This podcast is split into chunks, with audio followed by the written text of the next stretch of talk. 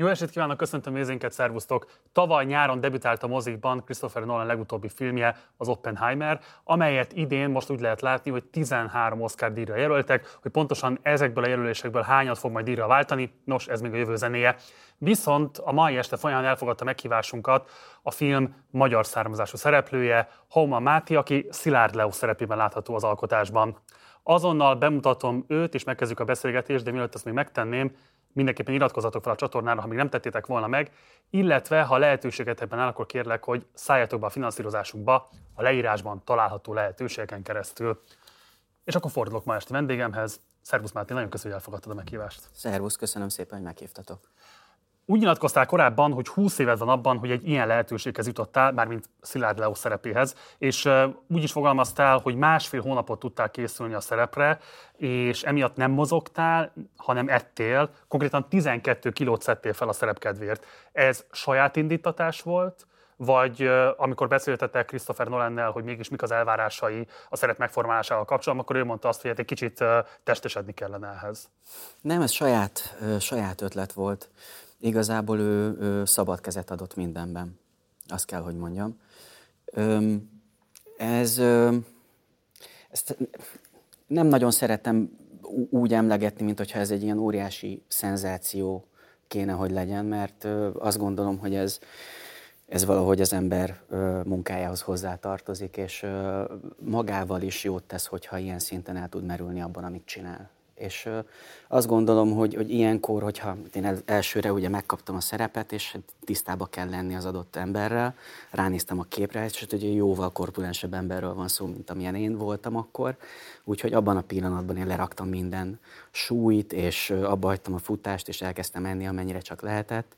Miket hogy, hogy, hogy ennyi idő alatt nem, nem, csak hogy hagytam, hogy történjenek Bármi, a dolgok. Bármi, amihez hozzáfértél. Bármi, amihez hozzáfértem, igen. Mert ö, valahogy az embernek a szervezetében teljesen mást indukál ez, valahogy úgy, úgy, úgy elkezd úgy élni benne ebben az egész közeg, közegben, ami, ami ez az ember lehet. Ez a, ez a mozgásra, a légzésre, egyfajta ritmusra, ez, ez, ez, ez mást, mást indukál. A, a kívülálló, egyébként nem szakmabeli emberek is tudják azt, hogy azért a hollywoodi filmgyártásban rendkívül módon le van szabályozva az, hogy egy színész mit tehet magával annak érdekében, hogy a szerepét meg tudja formálni. Tehát szabályozva van, hogy hogyan vághatod a hajadat egyáltalában, hozzányúlhatsz-e mondjuk, nem tudom én, az arcszörzeted és így tovább. Egy ilyen esetben kell mondjuk például engedélyeztetned azt, hogy te most úgy döntöttél, hogy hízókúrába kezdesz, vagy pedig azt kell mondani a Christopher Nolannek, hogy hagyjad, úgyis megoldjuk majd, nem tudom, valami fajta külső rátétekkel, vagy nem tudom, kipárnázunk téged. Tehát, hogy hogy zajlik ennek a folyamata? Ez egy saját döntés. Ö, tulajdonképpen itt is így, így ö, ö, mennek végbe ezek a folyamatok, hogyha az ember elkezd ö, ö, forgatni. Valahogy tényleg azt kell megtalálni, én azt gondolom, a színésznek magának elsősorban, hogy mi az, ami őt segíti. És ö, hogy tud ő annál, tehát hogy minél hitelesebben ö, közvetíteni. Hm ezen a, ezen a, a, a szinten egy, egy karakteren keresztül, és ez, ez pedig ö, része ennek. Nyilatkoztál arról is, hogy áttanulmányoztad Szilárd Leo pályáját. Mik voltak igazából azok a töréspontja az ő karrierjének, amiket a legmagyarázó erejűbbnek éreztél, amiből leginkább tudtál építkezni a szerep megformálásakor? Rengeteg dolog van. Nem is szeretnék igazából kiemelni itt kifejezetten olyan motivumokat, ami, hogy na ez volt a kulcs, ahol most hirtelen itt átfordult ez a, a gondolkodásmódom az ő irányában, hanem, hanem én, én igazából úgy szeretek ilyenkor fogalmazni, hogy talán a párlatát kell ilyenkor átvenni az egész figurának. Valami, valami úgy, úgy, úgy, úgy kicsapódik, valami, amire az ember talán ráérez, amikor megformál egy karaktert. Legyen az akár Szilárd Leo, vagy a Merkúció, vagy, vagy bárki más. Ö, azt gondolom, hogy, hogy, hogy nagyon sok segítség, és nagyon, nagyon, ez egy nagyon ö, alapos és nagyon ö, részletes, részletesen leírt ö, ö, szuperkönyv, ö, amiből Hát nagyon filmesen is egyébként fogalmaz, és én kíváncsian várom azt, hogy mikor történik ebből egy olyan ö, esetleges ö, megfogalmazás, ami mondjuk egy filmhez is vezethetne talán. Akár ennek a, kö, a könyvnek az alapján is. Melyik utalsz? Most bocsáss meg, ezt mondjuk kérlek. William Lanoyetnek van egy könyve, Genius in the Shadows uh, címszó alatt fut ez, és ez a Szilárd Leóról szól, és az ő életéről. Ez egy közel 500 oldalas könyv, de nagyon, nagyon szép írások vannak benne. Például az utolsó alkalom, amikor a tanácsköztársaság után éppen, hogy utoljára látja Budapestet, és az, az, az, az nagyon megmarad bennem, ahogy a Margit híd alatt háttal átmegy a hajó tatján, és úgy valahogy megkapja ezt az egész képet, ami Budapest, és úgy valahogy búcsút int ennek a városnak. Ott már ott valamit érez ebből, hogy mi, mi az, ami őt várja. Németországban elsőként, és aztán utána a továbbiakba ment Londonba, majd onnan Amerikába. Belefutottál, vagy találkoztál kifejezetten jó színvonalon megírt magyar nyelvű életrajzával Szilárd Leónak? Létezik ilyesmi? Én egyből ehhez fordultam. Egyszerűen annyira részletesnek tűnt, ahogy belelapoztam, és annyi információval szolgált, hogy, hogy, hogy bőven lehetett dúskálni benne. Nagyon izgalmas volt, hogy készültünk a beszélgetésre. Van egy 1965-ös Nemzeti Színházbeli előadás, amiből készült felvétel is.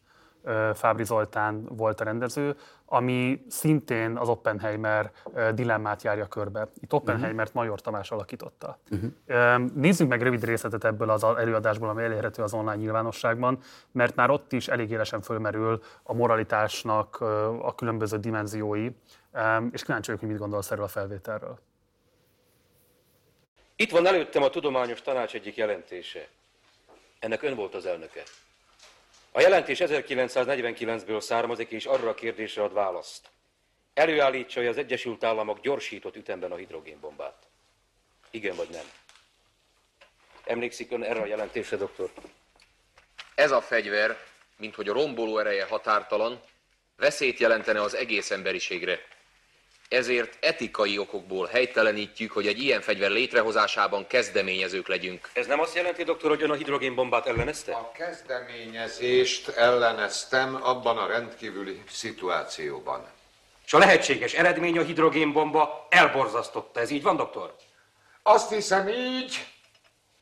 Nem a fizikusok bűne, hogy nálunk a zseniális ideákból mindig bombák lesznek, és amíg ez így van, addig igenis lehet egy azon dologért tudományosan lelkesedni, és emberileg kétségbe esni.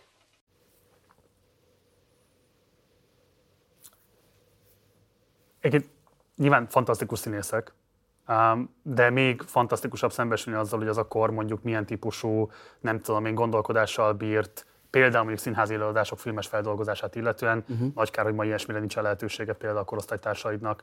De ez, amit itt a legvégén mondott el, Jól azonosítom be, hogy nektek is ez volt a legfontosabb központi dilemmátok a film megalkotásával? Hát természetesen, ugye ez az utolsó mondat, az, a, a film utolsó mondata, hogyha arra visszaemlékeznek a nézők, akkor az, az igencsak úgymond helyre rázza ezt az egész történetet. Ami a Leónak a személyét illeti, ő egészen addig volt érdekelt ennek a, a, a fegyvernek az előállításában, ameddig meg nem győződött arról, hogy a németeknek ez nincs meg. Onnantól fogva az egész dolog ellen volt, és az életének a hátralevő részét a, szó szerint arra áldozta, hogy ez semmilyen szinten ne történessen meg. Hm. Egészen ö, banális ötletekkel állt elő ezzel alatt azt kell érteni, hogy több olyan konferencia volt, Pagwash, úgy hívták ezeket a konferenciákat, amit ő szervezett, ahol például előállított egy listát, csak hogy szemléltesse a helyzetet. Jó, rendben van. Ha mondjuk teszem azt, ezt most csak így fejből mondom, ti célba veszitek mondjuk Pittsburghet, akkor találjunk egy hasonló jellegű várost nálatok is, legyen az mondjuk teszem azt Szentpétervár, és egyezünk meg abban, hogy akkor a, a lakosságot kilakoltatjuk, biztonságos helyre ö, tereljük őket, mind a kettőnek lesz pont annyi ideje, de hogyha ti megnyomjátok a gombot, akkor mi is megnyomjuk a gombot.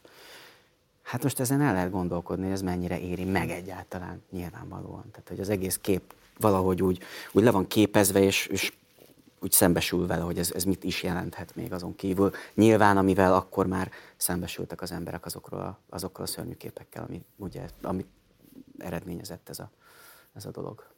Nagyon izgalmasak talán még Szilárd Leo karakterében azt, hogy ugye ő az, aki uh, Einstein közvetítésével levelet ír Roosevelt elnöknek, valóban, ahogy te is mondtad, szorgalmazandó azt, hogy nehogy a németek tudjanak előzetesen, vagy először uh, atombombát fejleszteni, aztán pedig ő az, aki petíciót próbál megfogalmazni Igen. Truman elnök felé, hogy most már ezzel le kell állni, és ugye, ha jól mondom, akkor ezt a petíciót igazából maga Oppenheimer szabotálja el későbbiekben.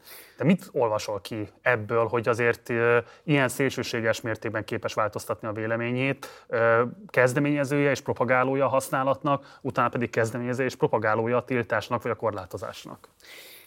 Én, én szeretnék ilyenkor színész fejjel gondolkodni, hogy ez mit, ez mit jelenthet. Hát mekkora, mekkora rémület ez, hogy, hogyha tudatában vagyunk annak, hogy ez, hogy ez milyen pusztító erővel bír.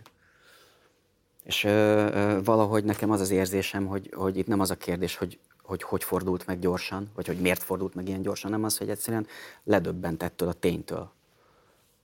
Ö, nem tudom máshogy magyarázni ezt a uh-huh. dolgot. Hogyha, hogyha tudatában vagy ennek, a lelkiismeretesen végzed ezt, és ugye a filmnek a végén is ez elhangzik, akkor ö, ö, nekem ez a végeredmény színészként. Wienernek van egy nagyon találó nyilatkozata Szilárd Leóról, hadd olvassam föl. Azt mondja, vagy úgy nyilatkozott, hogy hosszú életem során sok nagyon tehetséges emberrel találkoztam, de senkinek nem volt nagyobb képzelő ereje, mint Szilárd Leónak. Senki nem volt nála függetlenebb gondolataiban és vélemény alkotásában. Ezt a véleményt talán jobban értékelik, ha arra gondolnak, hogy Einstein-t is jól ismertem. Mm. A te meglátásod szerint mik azok az életélmények Szilárd Leó vonatkozásában, vagy mik azok, amikre építeni tudtál a karakterformálás során, amelyek ezt a ténylegesen nagyon szélsőségesnek tűnő figurát meghatározhatták és ilyenné formálhatták. Tehát itt azért nyilván a magyarországi származás, a menekülés, a szembesülés a harmadik birodalom kialakulásával, a Hitler hatalomra jutásával, aztán az angliai tartózkodás, az onnan való tovább menekülés az Egyesült Államokba. Mi az, amit be tudtál azonosítani, ami szerinted a leginkább magyarázó erejű vagy jelenformáló volt az ő sorsában? Hát ugye ez, rengeteget változott a világ, ezt mondani sem kell. És rengeteget változott a világ a fizika, mint tudomány terén is. Egyszerűen fort vagy pesgett az egész dolog. Ezt a, a, a németországi életútja, amit ugye olvastam róla, ezt elég erősen bizonyítja, amikor még ott, ott volt Berlinben. És talán ezek a, ezeknek az embereknek az összessége, ez a hirtelen, ez a, ez a zakatoló, állandó jellegű ráeszmélés, vagy, vagy, vagy pesgés ez, ami valahogy egy ilyen katartikus jelleggel fölgyorsította ezt az egész idő pontot is, másrészt pedig ez, ez ugyanígy a filmben is rendkívül jól van láttatva, ugye, hogy, hogy, hogy hányszor van az, amikor ilyen álomképekben gondolkodik, és nem hagyja nyugodni a saját gondolata. Tulajdonképpen én, én, én, én ezekben látom a, a, ezt a, az állandó hajtóerőt, egészen addig, ahogy mondtam, hogy oda lukat ki a dolog, hogy, hogy egyszer csak felteszi a kezét, és ráeszmél arra, hogy ezt nem szabad megtenni laikusként is könnyű elképzelni, hogy Nolan filmben bármilyen szöveges szerep az valószínűleg jó ajánló levél a későbbiekben is bármilyen további uh, szerepvállaláshoz, de konkrétan tapasztaltad-e is, hogy a film ilyen szempontból épített, lendített, vagy egy következő lépcsőre helyezte fel a karrieredet? Én azt gondolom, hogy igen. Most ezt gyorsan lekopogom. ez, egy, ez egy nagyon szép állomása lehet az én, az én pályámnak. Én, én szeretem ezt úgy mondani, hogy hogy a siker itt talán ö, nem ér véget, hanem mm. inkább ez egy jó ugródeszka a, a, továbbiakra. Öm, hozzá kell tenni azt, hogy nyilván azért itt volt, ö, ahogyan ö, jó páran tudják is egy, egy színész sztrájk és egy író sztrájk is azt megelőzően, ami lelassította az eseményeket, akkor volt itt egy ünnepi időszak, Igen. persze fogunk majd arról is beszélni valamennyit gondolom. És ö, ö, Hát ezek folyamatban vannak ezek a dolgok, azt kell, hogy mondjam. Olyan, olyan hirtelen a, az én pályám, és annyiszor ö, ér meglepetés, és annyiszor váratlanul, hogy, hogy igazából nem tudok rá neked receptet mondani, hogy, hogy mik azok az állomások, amiknek el kell következni ezek után ahhoz, hogy még egy másik is bekövetkezhessen. Én nagyon örülök ennek, én azt szeretem mondani, hogy olyan, mintha már egy képzeletbeli útlevélbe megkaptam volna ezt az engedélyszámot, vagy ezt a pecsétet, hogy, hogy, hogy végezhetek ilyen jellegű munkát. Hm. Ugye szeretünk úgy gondolni a tudományra és meg a művészetre is, mint ami szélsőségesen ki van szolgáltatva a politikának és úgy általában a hatalomnak. Ugyanakkor a film azért alapvetően azt is eléggé élesen példázza, hogy a politika is ki tud lenni szolgáltatva a tudománynak. Hogy láttad te ezt a dilemmát, és mit üzent számodra kifejezetten politika és tudomány viszonyáról maga a film? Hát ez egy óriási kavarodás nyilván. Hát, ö, nagyon sok ö, filmet meg lehetne még erről nézni. Tehát ö, ott van a Szabó István film nyilvánvalóan, ugye, akár ha csak a Mephistóra gondolunk. Uh, nyilván uh, az Oppenheimer is erősen feszegeti ezeket a, a, a fonódásokat. Uh, ez uh, úgy szintén csak azt tudom mondani, hogy nagyon szépen van szemléltetve ennek az emberi oldal és ennek a száraz uh, administratív oldala. Hm. Uh, akár ha csak a, a, az Emily Bluntnak az utolsó uh, megnyilvánulásainak a, a, az egyikét nézzük a filmben, amikor megvédi a férjét például a, a, a tárgyaláson, ami szűk körben, nyilvánvalóan szűk körben zajlik. Um, valahogy, valahogy erre gondolnék. Csak mert említetted a Mephistot, tökéletes volt, hogy a Jorgos Lantimos kapták el valamilyen vörös interjúra valamikor az elmúlt hónapokban, és akkor kérdezték, hogy neki mi a öt kedvenc filmje, és az egyik között megemlítette az ötödik pecsétet Fábri Zoltán filmjét. Uh-huh ami nagyon meglepő volt, hogy egyáltalán hogy juthatott el hozzá, és miért láthatta. Mm, te hogy tapasztalod Hollywoodban a magyar filmgyártásnak milyen vonulatai, vagy milyen rendezői azok, akik a leginkább hivatkozottak, ha hivatkozottak egyáltalán bárki is? Mármint, hogy érted?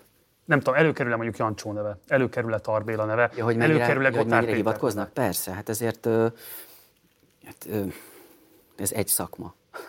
akármennyire is távolinak tűnhet innen mondjuk Hollywood, de ö, annyira nemzetközi, és annyira ö, sok egybefonódás van, hogy mindenki, mindenki tud a másikról, és hát Tarbélát rengetegszer is ö, felhozzák, Szabót is rengetegszer felhozzák. Tényleg? Ö, igen, igen. Öm, hogy hát mondani se kell, azért régen még a, a dolgoknak a kezdetén, ha én, én jól tudom, akkor még volt egy úgynevezett kis Budapest is a, a hollywoodi stúdióknak a kantinjában. Uh-huh. Sőt, ö, ha ez nem városi legenda, akkor én még, még azt is megemlíteném, hogy volt egy időszak állítólagosan, amikor kifejezetten magyarul adták ki a vezényszavakat kint. Tehát a felvétel, indít, hang, stb. vége, ennyi. Tehát ezek mind ö, így hangzottak el. Ugye van ez a másik ilyen városi legenda, hogy ki volt írva, most nem tudom, hogy a Metro Goldwyn Mayer stúdiónak a bejáratára, vagy hova, hogy nem elég magyarnak lenned, hanem tehetségesnek is kell lenned. Akkor ezek szerint van még más típusú ilyen városi legenda is, ami a magyaroknak a Hollywoodra, vagy a korai Hollywoodra gyakorolt hatását szemlélteti. Hát most kifejezetten a kapa idézetre gondolsz, vagy a... Igen, igen, igen, akár. Ezen kívül van-e még? Ha, bármi nem tudom, én nagyon, nagyon jó leső volt, ez egy személyes dolog, amikor Antal Nimroddal tudtam kint találkozni a sony a stúdiójában például. Mm. És volt valami egészen természetes abban, mint hogyha egy kerítés egyik oldaláról a másik oldalára átkiabálna az ember magyarul. Mm. Egyszerűen annyira jó érzés volt, mert ott azért írtózatosan nagy procedúra az oda bejutni, akkor ott az emberek megnézik az útleveleket, akkor kiállítják azt a beléptetőt, akkor utána rádraknak egy pecsétet, és nem tudom. És egyszer csak jött ki a, a, a, a Nimrod, ez egy jó pár évvel ezelőtt volt, és, és marha jó volt a hangulat az egésznek, hogy szevasz! Szia! Gyere már, gyere! Tehát, hogy ezek, ezek így valahogy úgy, úgy mint hogyha egy, egy ilyen morzsányi eh, abból, amiről az előbb beszéltünk, a kis Budapest, és ezek a dolgok, mint hogyha ezek ott lennének. Hm. Ugye egy ilyen típusú filmmel um, azért valamilyen módon az Amerikáról alkotott képünk is formálódik. Tehát azért ezen a képen keresztül, amit az Oppenheimer közvetít, a tépelődő, az önmagával konfliktust vállaló Amerika képe is kirajzolódik. Maga Oppenheimer karakter is leginkább ezt képviseli. És ugye van egy nagyon erős mondat a filmben, amit az Oppenheimer felesége mond el, egy ponton, amikor azt mondja, hogy nem sajnáltathatod magad mindig, ha elrontasz valamit, és ennek utána következményei lesznek. Um, ugye lehet tudni azt, hogy az Oppenheimernek a megítélés az amerikai társadalomban korszakonként változott, de most van egy új jobb hullám, aminek a filmet szokás a betetőzésének tekinteni, nevezetesen, hogy rehabilitálni kell az ő személyét, és uh, sokkal több megértéssel, vagy sokkal több megbocsájtással kellene az amerikai társadalomnak az ő uh, szerepéhez viszonyulni. Mennyire érzékeltétek ezt a forgatáson, vagy mennyire érzékeltet fontosabban a filmkészítése közben, hogy van egy ilyen típusú társadalmi misszió is a film mögött? Hát egy társadalmi missziónak ezt lehet-e mondani egyáltalán most uh, tulajdonképpen, ha én folyamatosan nem voltam jelen. Tehát azt is Persze. tegyük hozzá, hogy én nem láttam elejétől végéig nyilvánvalóan egyrészt a szerep jellegé miatt is ezt a forgatást. De a felkészülésnek a, a, a jellege, ez, ez, az számomra, csak személyesen tudok neked erről nyilatkozni, az, az azért volt érdekes, mert ugye én oda mentem egy ö, ö, szemlélettel, vagy egy világképpel, vagy egy önmagamban kialak, kialakított képpel a Leóról. Uh-huh. Hogy mit fogok akkor csinálni. És hát nyilvánvalóan ugye a Leo folyamatosan ír a, a, a, a Robertről. És ö, abban a pillanatban, amikor az ember megérkezik a díszletbe, akkor valamit képvisel. Nyilván azt, amit ő otthon elgondolt, de aztán lehet, hogy mondjuk egy 180 fokot kell ahhoz képest fordulni, ami egyébként a forgatás napján meg is történt, hogy, hogy, hogy másfelé tereljük ezt a karaktert, mint, mint ami az elsődleges személyes gondolatom lett volna a dologgal kapcsolatosan. És csak aztán jöttem rá, hogy nyilvánvaló, hiszen a film ugye fémjelzett Oppenheimer arról az emberről szól, tehát az Oppenheimer szemszögéből más, másképp fog látszódni egy Szilárd Leo, mint hogy a Szilárd Leónak a szemszögéből egy, egy Robert J. Oppenheimer. Igen. Az, hogy, az, hogy mennyire tartották ezt személyes missziónak, azt, azt én, én nem tudom itt igazából ilyen szinten firtatni. Hm. Ugye a másik fontos magyar vonatkozású szereplő Tellerede, Igen. akit egy amerikai színész játszik, Benny nagyon, Safdie. Nagyon jól. Nagyon jól. Um, Beszéltetek-e vele arról, hogy mit jelent ez a magyar vonatkozás? Egyáltalán kérte ilyen szempontból bármilyen szinten is a tanácsodat? Én, én, szerettem volna ö, megállapodni abban, hogy mit jelent a magyar akcentus. És ö, ö, szabad kezet adtam, vagy ö, kaptam ö, ez ügyben. Hozzá kell tenni, csak azért, hogy egyeztessük a dolgokat. Ugye ö, nyilván ilyenkor ugye elkezdesz dolgozni ezen a, a, a, a szerepen, és hát ugye jönnek a kérdések, esetlegesen ugye meg lehet őket kérdezni, vagy kapcsolatba kell kerülni az adott személlyel. És nagyon szerettem volna, hogy meghallgatni, hogy az ő véleménye mi róla, hogy esetleg én tudok-e bármiben is segíteni, vagy egyeztetni kell-e azt, mert azért egy elég tipikus ö, akcentusról van szó abban az időben. Ö, ez egy furcsa dolog, mert nyilván itt az akcentusoknál azért már a, teljesen más a hangzása egy magyar akcentusnak, mint ami akkor volt. Hiszen akár lehet amerikai, akár lehet angol, vagy ausztrál az, aki minket tanít, vagy akitől átvesszük ezt a nyelvet mint magyarok, de ott annak mégiscsak volt valamilyen tipikus íze, ami az ő megfogalmazását illeti. Én, én örömmel hallgattam végig ezt az egészet, mert azért Teller Edének a, a, az akcentusa igencsak különleges, tehát nem kimondottan magyar. Tehát amellett, hogy magyar, azért ott van egy teljesen más intonáció, egy teljesen más ritmus, amit ő, ő, ő képvisel, és mind a mellett van egy erős beszédhibája de, de valahogy olyan jól eltalált ezt az egészet, hogy, hogy én örömmel hallgattam. Aztán nem történt meg ez az egyeztetés, de, de azt kaptam vissza, hogy, hogy abszolút bíznak teljes mértékben abban, hogy, hogy, hogy ezt a feladatot én el fogom tudni végezni úgy, ahogy kell, ami a Leónak a, az akcentusát illeti. Borzasztóan érdekes szerintem azt, hogy egy ilyen amerikai szuperprodukción keresztül fedezi fel mondjuk a magyar társadalom azt, hogy két ilyen tudós hoz is ilyen szempontból köze van, vagy hogy legalábbis ők maguk is innen származnak, és valamilyen módon hatottak erre az országra is, de még inkább hatottak a világ egészére is, hiszen nyilvánvalóan sem Teller sem Szilárd Leónak nincsen szerintem különösebben erős emlékezete az országban. De van emlékezete az Egyesült Államokban? Tehát te mit tapasztaltál a film előtt és a film után, mennyire foglalkoztatja a szélesebb nyilvánosságot az, hogy ki volt ez a két alak, és mit köszönhet nekik az amerikai társadalom, és miben kell átkozniuk a nevüket, akár az amerikai társadalom vonatkozásában, akár a világ vonatkozásában. Tehát, hogy nagyon ellentmondásos figurák, nagyon ellentmondásos a megítélésük is. Szerinted hova húz inkább a közvélemény, vagy az a része, ami hozzád elér? Hát alapjáraton én azt gondolom, hogy ami elér hozzám, az az, hogy elolvasok egy könyvet, ami közel 500 oldal, és ezt 20 évig készíti egy ember, aki erre áldozza az életének egy jó részét. Majd ezt a könyvet elég sokan ismerik egyébként. Uh-huh.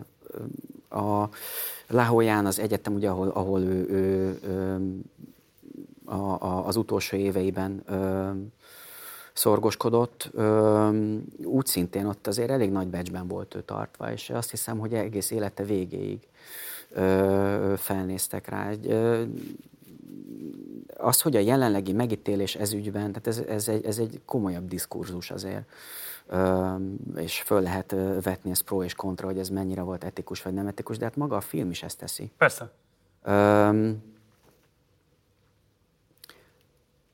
Ez egy, ez egy jobb szó hiány, egészen ahogy mondtam már, addig, ameddig ki nem derült, hogy, hogy meddig fontos, ez egy szívügy volt. Ez a zakatolás, ez bennük volt mindannyiukból, hogy ezt ki kell deríteni. Aztán utána, amikor már szembesültek a tényekkel, akkor, akkor hamar fölrakta a kezét sok ember, és ő pedig kifejezetten ellene ment ennek, és ez, ez, ez egy erős jellemre val. Hm. Nagyon izgalmasnak találtam a filmnek azt a vonatkozását, amire egyébként a e, Méltányosság Politika Elemző Intézet is felhívta a figyelmet egy írásában.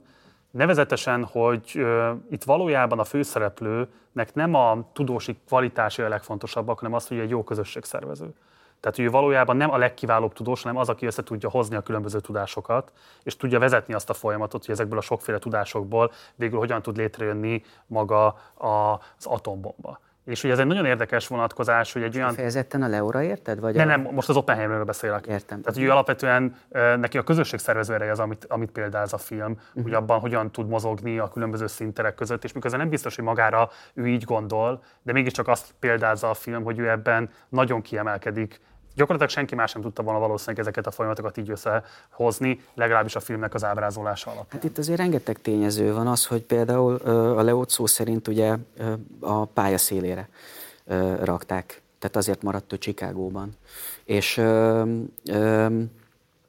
azért ez, ez, ez nem csak gondolom én az Oppenheimernek volt köszönhető ez az egész dolog, hanem azért mögött állt egy nagyon komoly apparátus, mint ahogy ezt a filmben is látjuk egy idő után abszolút kiszolgáltatottjává, kiszolgáltatottjává válik ennek a rendszernek.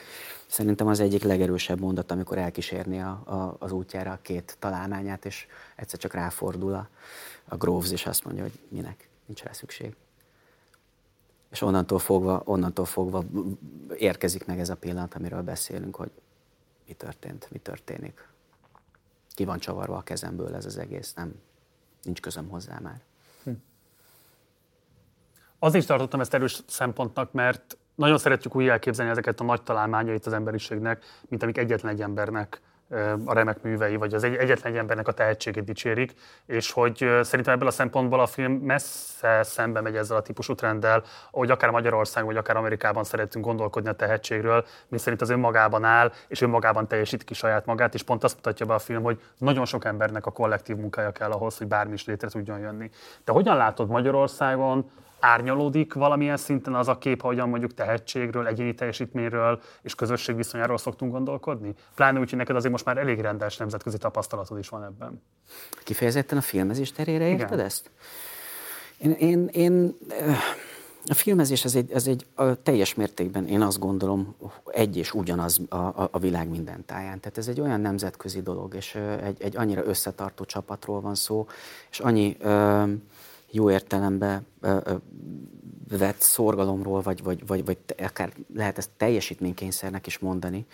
Ö, mindig meg szoktam kérdezni magamtól és a kollégáktól, amikor a, a takarásban állok, és bemennék a színpadra, hogy ezt tulajdonképpen miért csináljuk?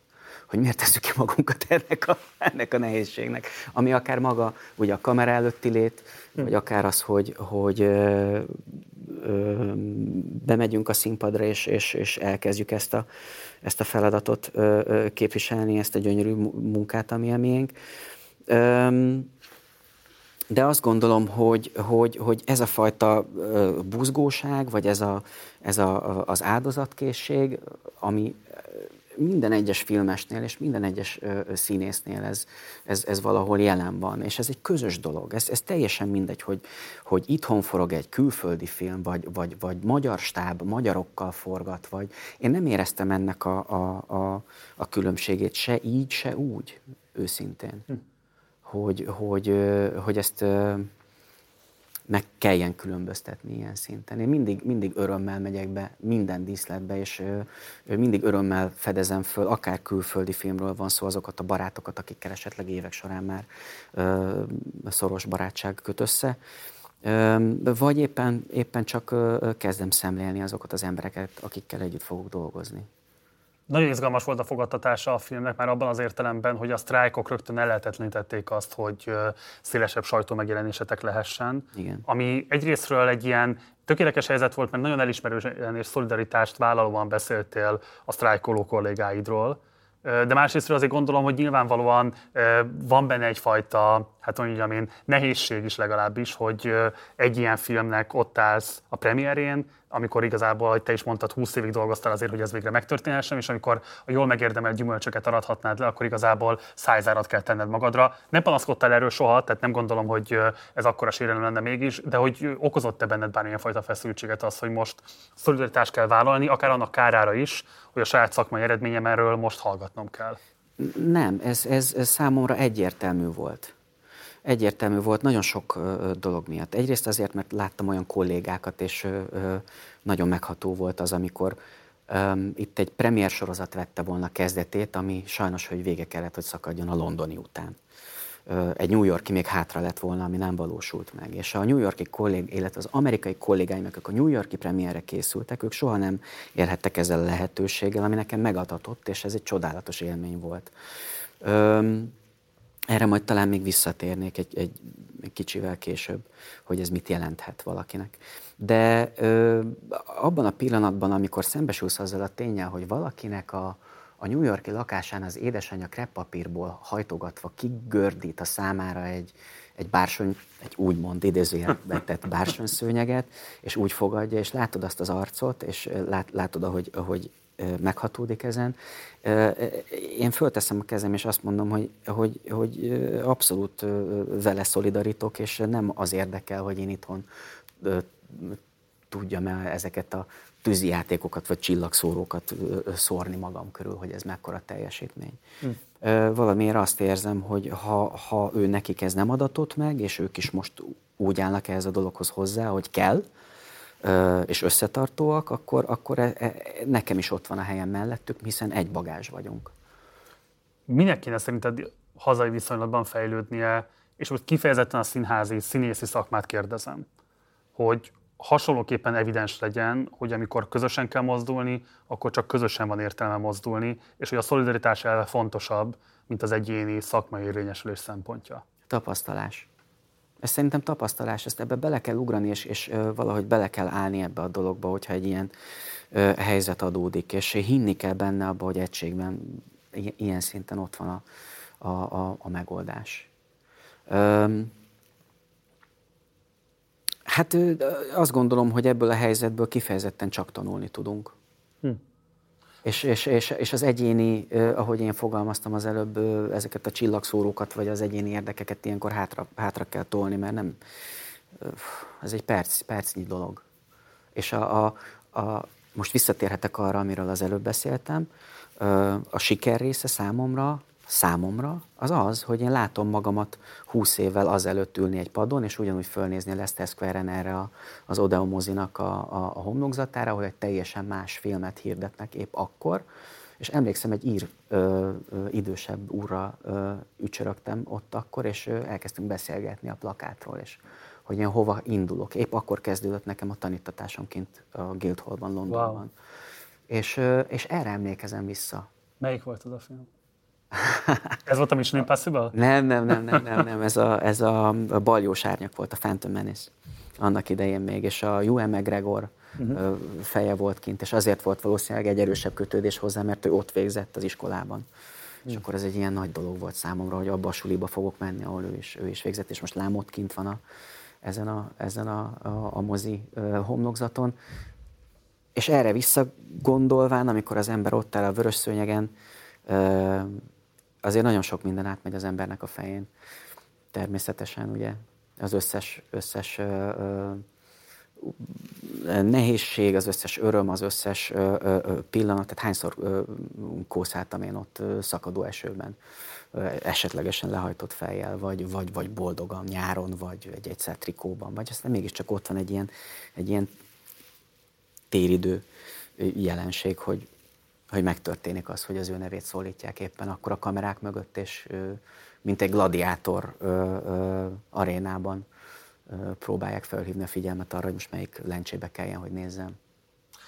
Vissza akarok kanyarodni az előző válaszaton, de fantasztikus érdekes volt. Azt mondtad, hogy a tapasztalás az, ami segíthet, az, segíthet abban, hogy a szolidaritás vállalása az mennyire fontos ahhoz, hogy szakmai célokat kollektív el lehessen érni. És az a kérdésem, hogy miközben ugye aki filmben, színházban dolgozik, annak napi szintű tapasztalása az, hogy csak közösen, csoportban lehet eredményeket elérni, nem születik meg az előadás, nem születik meg a felvétel, pláne nem a készfilm, ha nem emberek sokasága dolgozik együttesen, egy célnek alá rendelve saját magukat. És ennek ellenére mégis azt lehet látni Magyarországon, hogy így krónikusan hiányzik az, hogy ezt a tapasztalást át tudják fordítani arra, hogy esetleg föl lehetne lépni olyan célok követeléséért is, amelyek fontosak lennének ahhoz, hogy ez a szakma perspektívikusabb, fenntarthatóbb, vonzóbb is legyen akár adott esetben a fiatalabb generációk számára. Szerinted mi az, ami hiányzik, hogy azt a tapasztalást, amit a közös munkából megszereznek a színháziak és a filmesek, abba is át tudják fordítani, hogy a szakmájuk peremfeltételeit biztosító körülményeket is megváltoztassák. Én, én világéletemben abba hittem, hogy nyitottan kell kommunikálni. És ezt a fajta nyitottságot, ezt szerintem ilyen helyzetekben is abszolút képviselnie kell az embernek. Egyszerűen beszélni kell, össze kell állni, ö, ö, ö, át, át kell gondolni együttesen a dolgokat, egyeztetni kell a, a, ezeket az érdekeket, és és egymásba kell kapaszkodni, mint ahogyan ezt ők is megtették, és kitartóan, hosszasan, ez több mint száz nap volt jóval, ha, ha, ha jól emlékszem. Azért július közepétől egészen november elejéig tartott, amikor megállapodás született. Ők ebbe beleálltak, és nekem voltak kollégáim, akik ki is mentek ugyanúgy, és, és álltak kint az utcán, és egymást is segítették ott a tűzőnapon. Hm főztek egymásra, vittek egymásnak innivalót, törődtek egymással. Ez a fajta nyitottság, vagy ez a fajta érdeklődés, az, hogy nem befelé zárjunk, az, az, az szükséges ez. Miért képtelen erre a magyar színész? Nem mondta senki sem azt, hogy képtelen, egyszerűen csak el kell kezdeni. Hát szerintem megvan a lehetőség erre a lehetőség biztos, hogy megvan, és ok is lenne igazából rá. Ugye te mondtad azt, hogy a sztrájk nem jött rosszkor, a sztrájk mindig akkor jön el, amikor ideje van, így szólt az idézet tőled, és én azon gondolkozom, hogy hát azért Magyarországon én nem tudnék olyan pillanatot mondani az elmúlt évekből, amikor ne lehetett volna azt érezni, hogy bőven itt lenne az ideje, még sincs sztrájk. Hát nézd, egymás felé kell fordulni nem, nem, nem tudok neked ennél okosabbat mondani ez ügyben, mert, mert ö, ö, konkrétumokkal most nem ö, foglalkozunk. Én azt gondolom, hogy, ö, hogy, hogy tényleg ebben van az erő, az, hogy, az, hogy kommunikálni nyitottan egymással. Tehát jobban kéne hinniük az embereknek a saját alakító Igen, nem az, egy, nem az egyéni, ö, ö, hanem a közösségnek az érdekében. Én azt gondolom, hogy, hm. hogy, hogy valahogy, valahogy itt lehet a nyitja. Mint ahogyan én is meglátok egy képet vagy egy videót a, a, a kollégámról, és egyszerűen valami megüt belül, és az az érzés, hogy nekem ezt nem, nem szabad itthon úgymond páváskodnom ezzel a dologgal. Még majd annak eljön az ideje. Egyébként az a része, ami nekem fontos volt ebből, az megtörtént akkor, amikor én ott álltam. Ö, azt én egy jó helyre el tudom magamban rakni. A, a többi az, ö, az egy nagyon kellemes, de, de, de esedékes dolog. A figyelem természetesen az jó leső, vagy, vagy egyfajta sikernek a, a, a, a mércéje. Nyilván, hogy az embert hívják, kérdezik, fölhívják, én idejövök hozzád, és a többi. Igen, így. Volt egy másik idézet tőled, így szólt. Tudom, hogy van az az élethelyzet, amikor egy színésznek mindent el kell vállalnia, de nehezen tudom elképzelni, hogy évtizedekkel ezelőtt Sinkovics Imre ringbe szállt volna Kálai Ferenccel, Sota Irén Sütszilával. Ebből a szempontból ma kiszolgáltatottabb a helyzetünk. Neked van olyan magyarországi szakmai kapcsolódásod, ami alapján rá tudsz látni szélesebb körben arra, hogy egyébként mennyivel nehezült el mondjuk azoknak a korosztálytársaidnak a szakmai, egzisztenciális helyzete, akikkel mondjuk 20 évvel ezelőtt együtt indultatok el? Hogy mennyire, mennyire látom az, az ő helyzetüket, vagy az anyagi helyzetükre mennyire van rálátásom? Igen. Hát én azt gondolom, hogy mindenki küzd minden szinten, de küzd ugyanúgy egy színész, mint ahogyan egy asztalos, vagy mint mondjuk bárki más. Tehát én ez, ez, ez egyrészt egyénfüggő, egyrészt tehetségfüggő, alkalomfüggő, ez, ez egy nagyon összetett, komplex dolog, ez nem, nem lehet erre ráhúzni egyfajta sablont, hogy most jobban megy, vagy nem megy jobban. Én azt gondolom, hogy egyfajta ö, ö, hitvallást, jobb szó hiány mindenféleképpen képviselnie kell művészeti hitvallást az embernek és ö, ö, megértem valóban azt, hogyha, hogyha az embernek ö, ö, kell ez a fajta ö, ö, anyagi ö, segítség, de, de én valahogy próbálom magamat tartani, ameddig lehet, ahhoz, amit, amit én gondolok erről a szakmáról. Hm. Egy másik interjúban pedig azt hangsúlyoztad, hogy a vidéki színházak felé van egyfajta lenézés. Nem mondtam lenézést. Úgy fogalmaztál, egy általános lenézés van lenézésnek azért nem mondanám. Öm, nem tudom, hogy ez hon, honnan idézett, de... Hogyan fogalmazál meg akkor pontosan saját szavaiddal? Mi az az attitűd, amit be hiány. Figyelem hiány, ez nem lenézés, ez teljesen mást jelent. A figyelem hiány az valahogy, valahogy úgy, úgy, úgy, úgy nem feltétlenül ö, fordulnak arra a budapesti arcok, és ez hm. nagyon sajnálatos.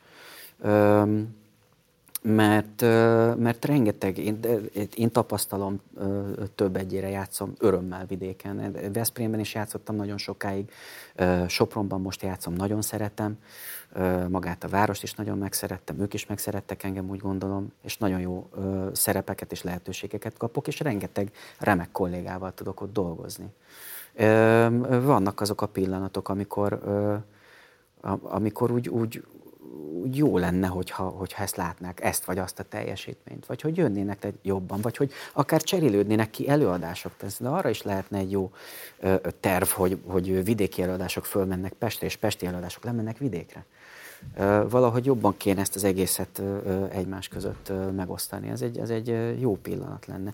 Én például azt el tudom mondani, hogy nekem rendkívül rosszul esett az, amikor az ügynök halálát játszotta apu annak idején és, és senki nem ment le Miskolcra, vagy nagyon kevesen mentek el megnézni őt. Holott én azt gondolom, hogy az élete egyik legjobb megnyilvánulása volt színpadon akkor. Nagyon, nagyon kevés kollégája volt az aki, az, aki lement a színházából, alig. alig. Két emberről tudok konkrétan, akik ott voltak, és ez neki is nagyon fájt. Ez fontos, ez, ugyanez, ugyanez a nyitottság, és ugyanez a, a, a, a föl kell állni, és nem, nem valahogy az embernek, bocsánat, hogy ezt mondom, a köldökét kell nézni, hanem kicsit följebb kell emelni a fejét, és, és kell, egy, kell egy kicsit mozgolódni, és egymáshoz kapcsolódni, és, és figyelni, figyelemmel lenni a másik iránt. Aktívabban. Annyira meggyőzően beszélsz erről, van esetleg konkrét előadás is, amiről most így szívesen állítanád azt, hogy szavazzanak bizalmat neki a minket hallgató, minket néző nézők, és vegyék a fáradtságot is fáradjanak el, és nézzék meg adott esetben? Hát én nagyon szerettem például, most, most hogyha magamról kell beszélni, de hát teljesen, de nagyon sok más teljesítmény volt benne még rajtam kívül. Akár Trokán Annáról is beszélhetnék itt, aki um, Velma Kellit játszotta Eperjes Károly rendezésében a Soproni Színházban, a Csikágóban, uh-huh. és egy szuper előadás volt. És egy szuper teljesítmény volt. Annak idején ezt Veszprémben is játszottuk, ott se kapott elég visszhangot, azt gondolom, de kifejezetten erős teljesítmények voltak abban, a, a, abban az előadásban. A szakma egymásra való figyelmi képessége szempontjából nagy vesztesség a Pécsi Országos Színházi Találkozónak a megszűnte? Hát minden, minden összejövetelnek a megszűnése szerintem az, ilyen, ilyen szinten, pláne hogyha szakmai. Hát egyébként valahogy régebben talán, ha szabad ezt mondani, csak azért, mert hallottam ezeket a történteket, és most is, hogyha idősebb színészekkel beszélek, én, én tudom azt, hogy, hogy sokkal jobban ö, mentek át egymáshoz ö, színészek előadások után. Tehát színházakba ö, mentek át a színészbüfékbe. Ezeknek a hiánya, tehát az, hogy nincsen színészbüfé már, vagy az, hogy, hogy, hogy nem tudnak leülni, hogy, hogy, hogy nincs egy, egy jó disz, diszkurzus, vagy, vagy, vagy az, hogy beszélgetnek egymással, ez az úgy szintén sajnálatos valahogy, valahogy ez az, ami hiányzik mostanában, hogy megvannak az előadások, úgy lejátszottuk, talán még egy kicsit valahogy egy pár percre még mielőtt bezár a színészbüfé, össze tudunk ülni, aztán mindenki megy haza. Ez nagyon szomorú, mert, mert, mert kellene, kellene ez a, ez az együttlét jobban. És akkor visszatérve a beszélgetésünk apropóját adó Oppenheimerhez. Um, te is ezt szoktad mondani, és más interjúban is kirajzolódik az, hogy Christopher Nolan nagyban épít a színészeknek az ötleteire, szeret szabadságot adni abban, hogy olyan formálják meg a karakterüket, és hogy eleve nagy nyugalom árad belőle a forgatásokon, miközben nagyon céltudatosan vezeti végig a folyamatot és a stábot. De van esetleg bármi más, amit így el tudsz mondani, egy kicsit jobban megképzelni nekünk, hogy mégis milyen ember ő, vagy pontosabban, hogy hogyan viselkedik rendezőként egyáltalán, uh-huh. mi az a megkülönböztetett szakmai minőség, ami miatt ő ott tart, ahol? Érzetekről tudok beszélni. Arról tudok beszélni, hogy valahogy mindenki a stábban az ő személyének köszönhetően úgy teljesít, hogy az az exakt, az pontos. Tehát se nem teljesít senki alá, de se nem uh, igyekszik senki afölé teljesíteni, mint ami a dolga. És valahogy a középpontjában ő áll, aki rendkívül megnyugtató uh, egyéniség, és uh, egy, egy nagyon uh, kiegyensúlyozott uh, uh, személyiségnek uh, látom őt, és értem meg ezt a, ezt a, ezt, ezt a találkozást ahogy meg ö, dolgozni képes, az, ö, az mondani se kell azt, hogy, hogy a zsenialitása abban is megnyilvánul, hogy, hogy két szóval az embert meg tudja úgy forgatni, hogy, hogy ahhoz nagyon nagy szintű érzékenység és intelligencia kell egy rendező részéről, hogy ez megtörténhessen jól. Valahogy egyből kialakul ez a szál, vagy legalábbis én így éreztem a, a két munkatárs között, és, és ez a cinkosság, ez rendkívüli, rendkívüli élmény, ez egy nagyon, nagyon jó dolog. Hm. Ez egy nagyon-nagyon jó dolog, és egy nagyon, nagyon szép élmény. Volt lehetőséged valaha vele arról beszélgetni, hogy egyébként neki magának mi volt a legfontosabb szerzői szándéka a filmmel, vagy ezek azok a kérdések, amelyekre maga a film ad választ, és abban van minden belerakva? Hát igen, igen, a második, amit mondtál szerintem, az, hogy ez a filmben minden benne van, amiben amiről beszélgettünk ez idáig. Ez a, a, a, a lelkiismereti ügylete ennek, az egész politikai háttere, a, a, a, megvezetés, a kihasználása, a, nagyon, nagyon sok minden benne van. Ö, magáért beszél, ezt, ezt nekem nem kell ecsetelni, ez tényleg ott van.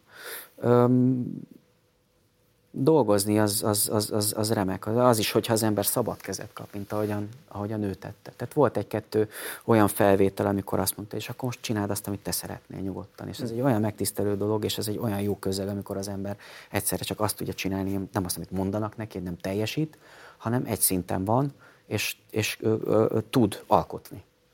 Ez ö, ö, kevés ilyen lehetőség van, azt hiszem, ezen a, ezen a pályán hány felvételre volt lehetőségetek átlagban? Tehát mondjuk hányszor lehetett egy-egy jelenetet rögzíteni? Öm, ugye ez egy nap alatt történt, ez két jelenetről van szó, és ö, a délelőtti az a, a hotel lobbinak a, a, a jelenete volt, ahol az én nagyobb részem elhangzik. Az körülbelül egy olyan négy-öt órát foglalt magába. Tehát ezt tudni kell arról, hogy ennek van egy technikai része is nyilván, hogy azért több oldalról átfordul a kamera, másik oldalt ellenirányt is vesznek, aztán egybe vesznek minket, aztán szűkebbe vesznek minket, aztán és a többi, és a többi. De ez egy nagyon-nagyon koncentrált közeg. És azt gondolom, hogy ez tehát ez, ez semmilyen szinten nem megy anélkül, hogy az ember ne lenne alaposan felkészült, és, és ne vinni oda mindazt, amit ugye előzőlegesen, akár az alatt a fél hónap alatt, amiről beszéltünk még a beszélgetés elején, amin ügyködött, az, hogy akár egy kicsivel több kilót rakjon magára, vagy az, hogy elolvassa ezeket a, a, a, a dolgokat az adott karakterről, az adott szeméről, akit játszani fog. Tehát, hogy valahogy minden egyes ember, aki ott volt, az, az maximálisan beletette azt, amit bele kellett tenni, és ez, ez egy akkora élmény így dolgozni, hogy, hogy erre mindig szívesen fogok visszaemlékezni. Hm. Cillian Murphy, említetted, hogy volt valamilyen sajátos, hát hogy mondjam én, kapcsolatotok legalábbis. Igen. Megfogalmazható ez, hogy ez pontosan miben tetten érhető? Hát én nagyon remélem, hogy fogok vele majd még dolgozni. Ö, úgy legyen. Ö, ezt is lekopogom gyorsan. Valahogy ö, annyira közvetlen és annyira nyitott ö, művésző, és annyira ö, e, emberi, hogy semmi ö, olyan sallang nincsen körülötte, amit ö, esetlegesen mondjuk sztáralűrként ö, lehetne ö, bárkinél is titulálni. Ö, örömmel fogadott, amikor a vörös szőnyegen hátra vonultunk a, a, a hátsó fertájba, ugye ott mindig van egy ilyen nagyobb felvonulás, mint ahogy azt láthatták is a nézők, és aztán a későbbiekben pedig van egy pihenőhelyiség, ahol tudtunk egy-két szót váltani, és megkopogtattam a, há- a vállát, ő hátrafordult, és olyan közvetlenül és olyan egyértelműen kezdtünk el beszélgetni egymással, hogy rendkívül jó eső volt. Hmm. Én akkor még nem láttam a filmet, és hát erről szólt a diskurzus. A szemlélődők szerint akkor egy nagyon kedves barátom volt ott velem, Jusz Balázs, azt mondta, hogy valahogy úgy össze hogy a Robert Downey Jr. a hátunk mögött kis szívecskéket rajzolt a fejünk fölé. Tehát volt egy ilyen jellegű koreográfia, és miközben mi beszéltünk, valóban jól és, és barátilag tudunk egymással beszélni, én úgy gondolom. Hm. Működik ilyenkor ilyen méretű világsztárokkal a szakmai szolidaritás? Abban az értelemben, hogy ők nyilván emlékeznek arra, hogy ők is tartottak ott a karrierükben, mint te. És Igen. nem tudható, hogy a következő évek mit hoznak, simán lehet, hogy te fogsz állni majd öt év múlva, ahol most ők. Tehát érzékeled mondjuk azt, hogy van egy olyan típusú szolidaritás, vagy bármifajta bátorítás, ami annak szól, hogy jó úton vagy, vagy ott esetben várunk, vagy ott esetben egy jó szó, vagy egy jó tanács arra vonatkozóan, hogy figyelj, szerintem most ide lépj. Mert ahol most tartasz, abból itt lesz majd a következő. Én mindig azt vettem észre, hogy azok az emberek, akik a legcsöndesebbek a díszletben, azok tulajdonképpen valahogy a leg, legnagyobb szakmai háttérrel és tapasztalattal rendelkeznek. Wow. Aki kicsit, kicsit ö, ö, gyorsan került ebbe a rendszerbe bele, az, az valahogy úgy, úgy jobban hebrencs. Hm. És ö, azt gondolom, hogy, hogy, hogy egy, egy ilyen filmnél, és egy ekkora ö, lehetőségnél, akikkel az ember ott, a díszletben összetalálkozik, az már valamilyen ö, jobb szó ilyen klubot jelent. Tehát ők tisztában vannak azzal, hogy, hogy, hogy az út odáig nehéz. Hiszen ők is bejárták ezt a szorgalmi utat. És van valamilyen bajtársiasság ez ügyben. Egyébként ez egy nagyon érdekes, vagy nagyon kedves történet volt, hogy én előzőleg egy pár évvel az Oppenheimer forgatása előtt, még a Papionnak a remékénél, az újraforgatásánál, ugye volt egy újraértelmezett Papillon film, Rami Malekkel. Én azon dolgoztam, egy pici kis szerepet játszhattam, ahol egy hajótatton fegyencként Rami Malekot, illetve mint fegyencet egy rendőrként tudtam ott taszigálni, és ordibáltam hozzá, és cibáltam, és dobáltam, és nem tudom mi. És egyszer csak ugye hirtelen, ahogy a jelenetben is van, ott ültem mellette a széken. Én reggel találkoztam vele a sminkszobában. A sminkszobában, amikor az ember bemegy, akkor nagyon csendbe megy be, mert nem lehet tudni azt, hogy ki milyen állapotban van, mennyire feszült az aznapi felvétel, miket fognak pontosan majd tőle kérni. Hol tart az ő le, lelkileg felkészültségében, izgul-e, nem izgul ott minél ott van, van egy ilyen nagyon kellemes, egy ilyen, egy ilyen nyugalom, amit be kell tartani, és azt tisztelni is kell. Tehát nem megy az ember egy oda, és kezet ráz és bemutatkozik, és hát ott csönd van, ott leül a helyére, ott kisminkelik, és aztán utána későbbiekben vagy megy dolgozni.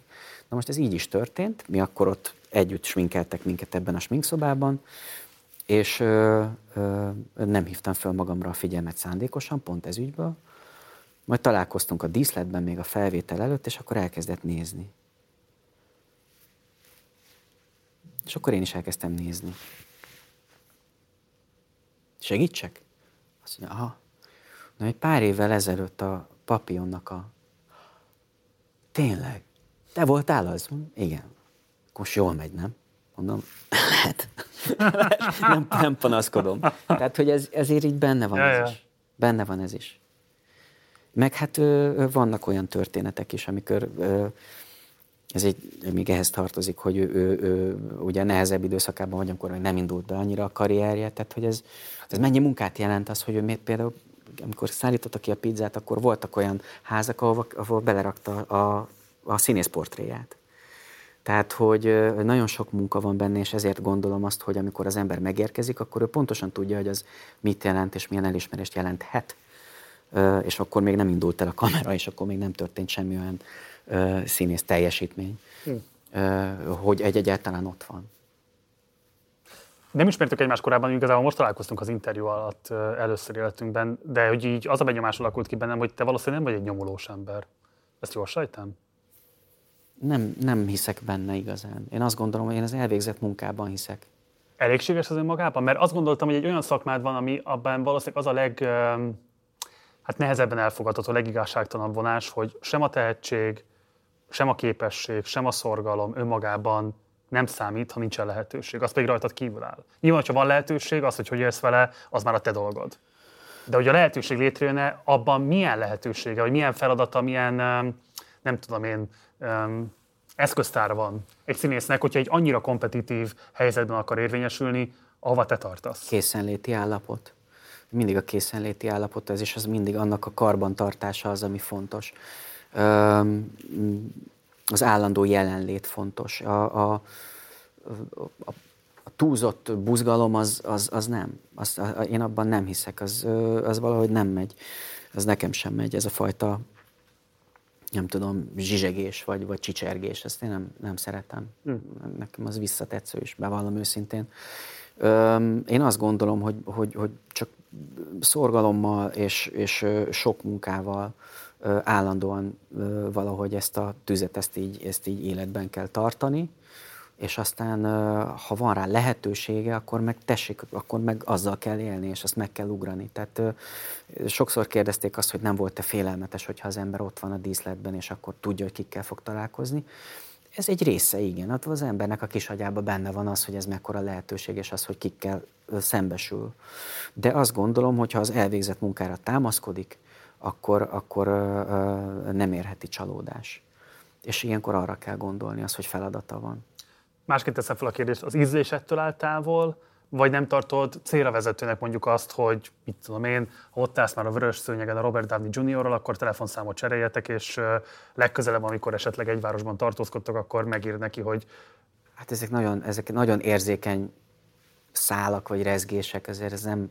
nem gond... ez, messz, ez szembe menne az etikettel? Intelligenciával is azt gondolom. Tehát ez, ez nem, bocsánat, de ez nem egy állatsimogató, hanem ott kollégákkal vagyunk, ott érzékeny emberek vannak, ugyanúgy a vörös szőnyegen, mint, mint, mint a, a, a díszletben. Tehát ilyenkor én szerettem valahogy a hátamat neki támasztani a falnak ilyenkor, és inkább csak csöndbe lenni és szemlélődni és aztán, hogyha ha, ha valóban szükség van rá, akkor, akkor nyilván megtörténik egy bármilyen jellegű interakció, mint amilyen jól esően egyébként meg lehet simogatni a kilénnek a, a vállát, és hogy szevasz itt vagyok. Mert jól dolgoztunk együtt. És ezt ő tudja. Tehát nekem nem érzem szükségét annak, hogy, hogy hirtelen körbe kell ugrálni ö, ilyen helyzetekbe a saját érvényesülésem érdekében, bárkit is. Nyilván ez a mértéktartás is elismerendő, de nem irritál az, amikor viszont azt látod, hogy mások, akik meg mondjuk ebben kevésbé mértéktartóak, gátlástalanabbak, tudnak intézni maguknak egy következő lépést, egy következő lépést, egy következő lépést. Tehát, hogy fölvette benned ez ilyen típusú dilemmát, hogy, hogy amit te képviselsz, azzal is lehet érvényesülni egy bizonyos formában, de lehet, hogy bizonyos kanyarokat meg mások le tudnak csippenteni azért, mert ebben kevésbé mértéktartóak. Hát ez ne, én, én, én, ebből a szempontból én magamban hiszek és az én hozzáállásomban hiszek. Én nem, nem kepesztek, vagy nem, nem szeretnék kepeszteni. Az, hogy, az, hogy milyen jellegű munkáról beszélünk, az, hogy, hogy milyen jellegű teljesítményről beszélünk, az is nyilvánvalóan ehhez hozzátartozik, hogy, hogy ki miért esetlegesen gürcölne jobban, uh-huh. vagy, vagy kopogtatna többet. Én azt gondolom, hogy, hogy, hogy, hogy tényleg fel kell készülni, és amikor lehetőség van, azt meg kell ugrani. Uh-huh. Ennyire egyszerű.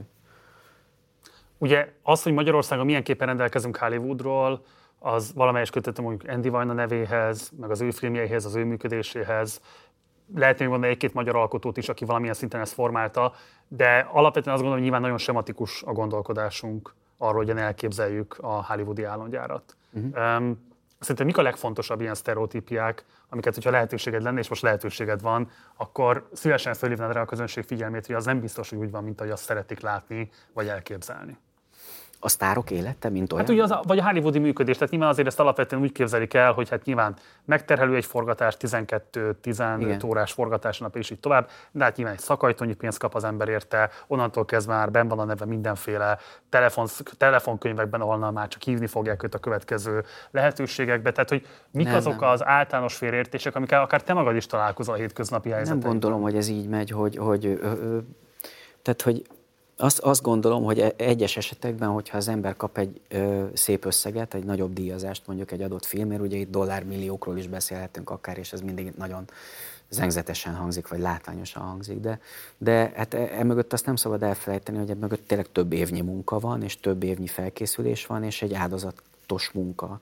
Akár azt jelenti, hogy ha reggel négykor föl kell kelni, súlyt emelni, és előző este a, a forgatás mondjuk csak egy, akár egy négy órával azelőtt ért véget, akkor is helyet kell állni. Tehát itt azért áldozatkész munkásokról van szó, művészekről van szó és akik tettek is azért, ahova eljutottak, én azt gondolom. Kifejezetten ebben a közegben, amiben nekem szerencsém volt részt venni, azt mondani sem kell, hogy, hogy azért ott nagyon szép teljesítmények és nagyon szép karrierek vannak. Hm.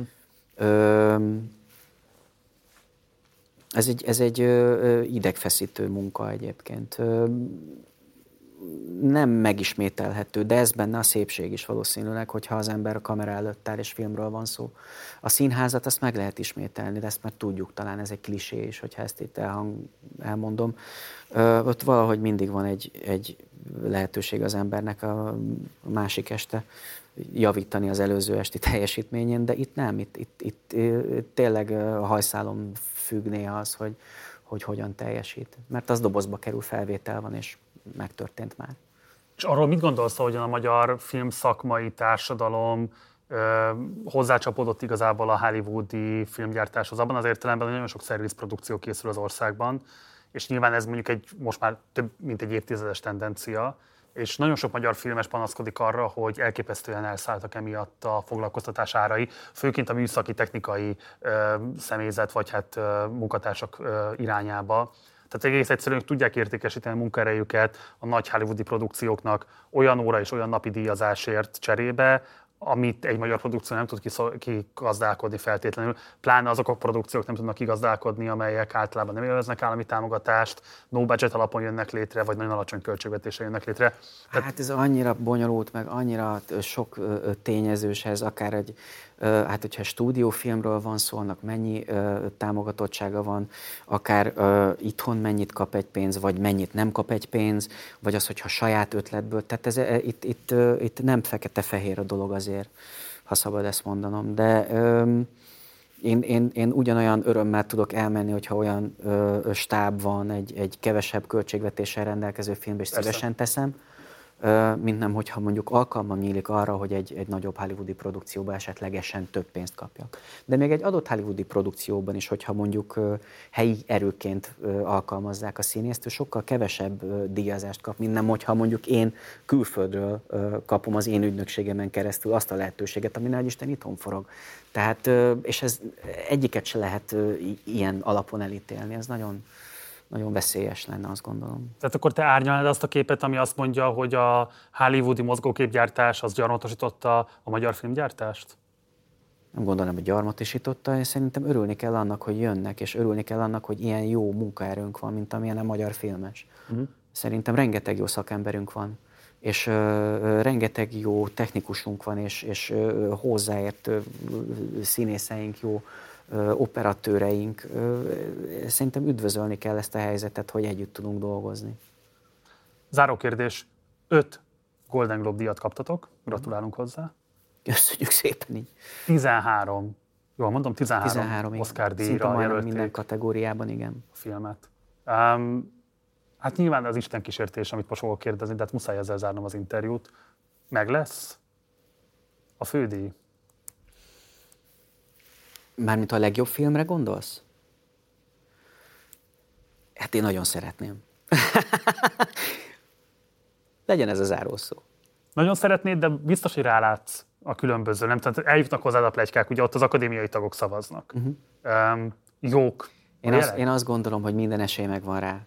Minden esély megvan rá, mert ez egy gyönyörű film, és ez egy nagyon szépen el, elvégzett munka minden szinten, és mindenkinek óriási ö, energiája és, ö, és teljesítménye van benne. Nem látnám azt, hogy, hogy, hogy, hogy ne kapná egy ilyen jellegű elismerést meg. Homa Bízom Máté? benne. Bízunk benne. És hát nagyon szépen köszönöm, hogy elfogadtad a meghívásunkat, és itt voltál velünk. Köszönöm Nyilván majd miattad is érdeklődéssel figyeljük azt, hogy végül akkor hány jelölés sikerül díjra váltani azon az estén. Mi is ott leszünk a képernyők előtt, de majd gyere majd máskor is hozzánk. Köszönjük, hogy itt voltál. Köszönöm szépen.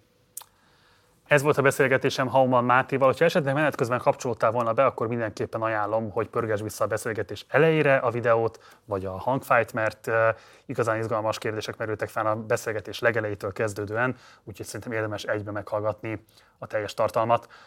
Ha még nem iratkoztál volna fel a csatornára, mindenképpen tedd meg, hogyha van bármilyen kérdésed vagy észrevételed az elhangzottakkal kapcsolatban, akkor várlak a komment szekcióban. Ha megteheted, kérlek, hogy szállj be a finanszírozásunkba, az ehhez szükséges linket megtalálod a leírásban. Munkatársaim nevében köszönöm szépen a megtisztelő figyelmed. Én Gulyás Márton voltam Budapestről, jó éjszakát kívánok, ciao.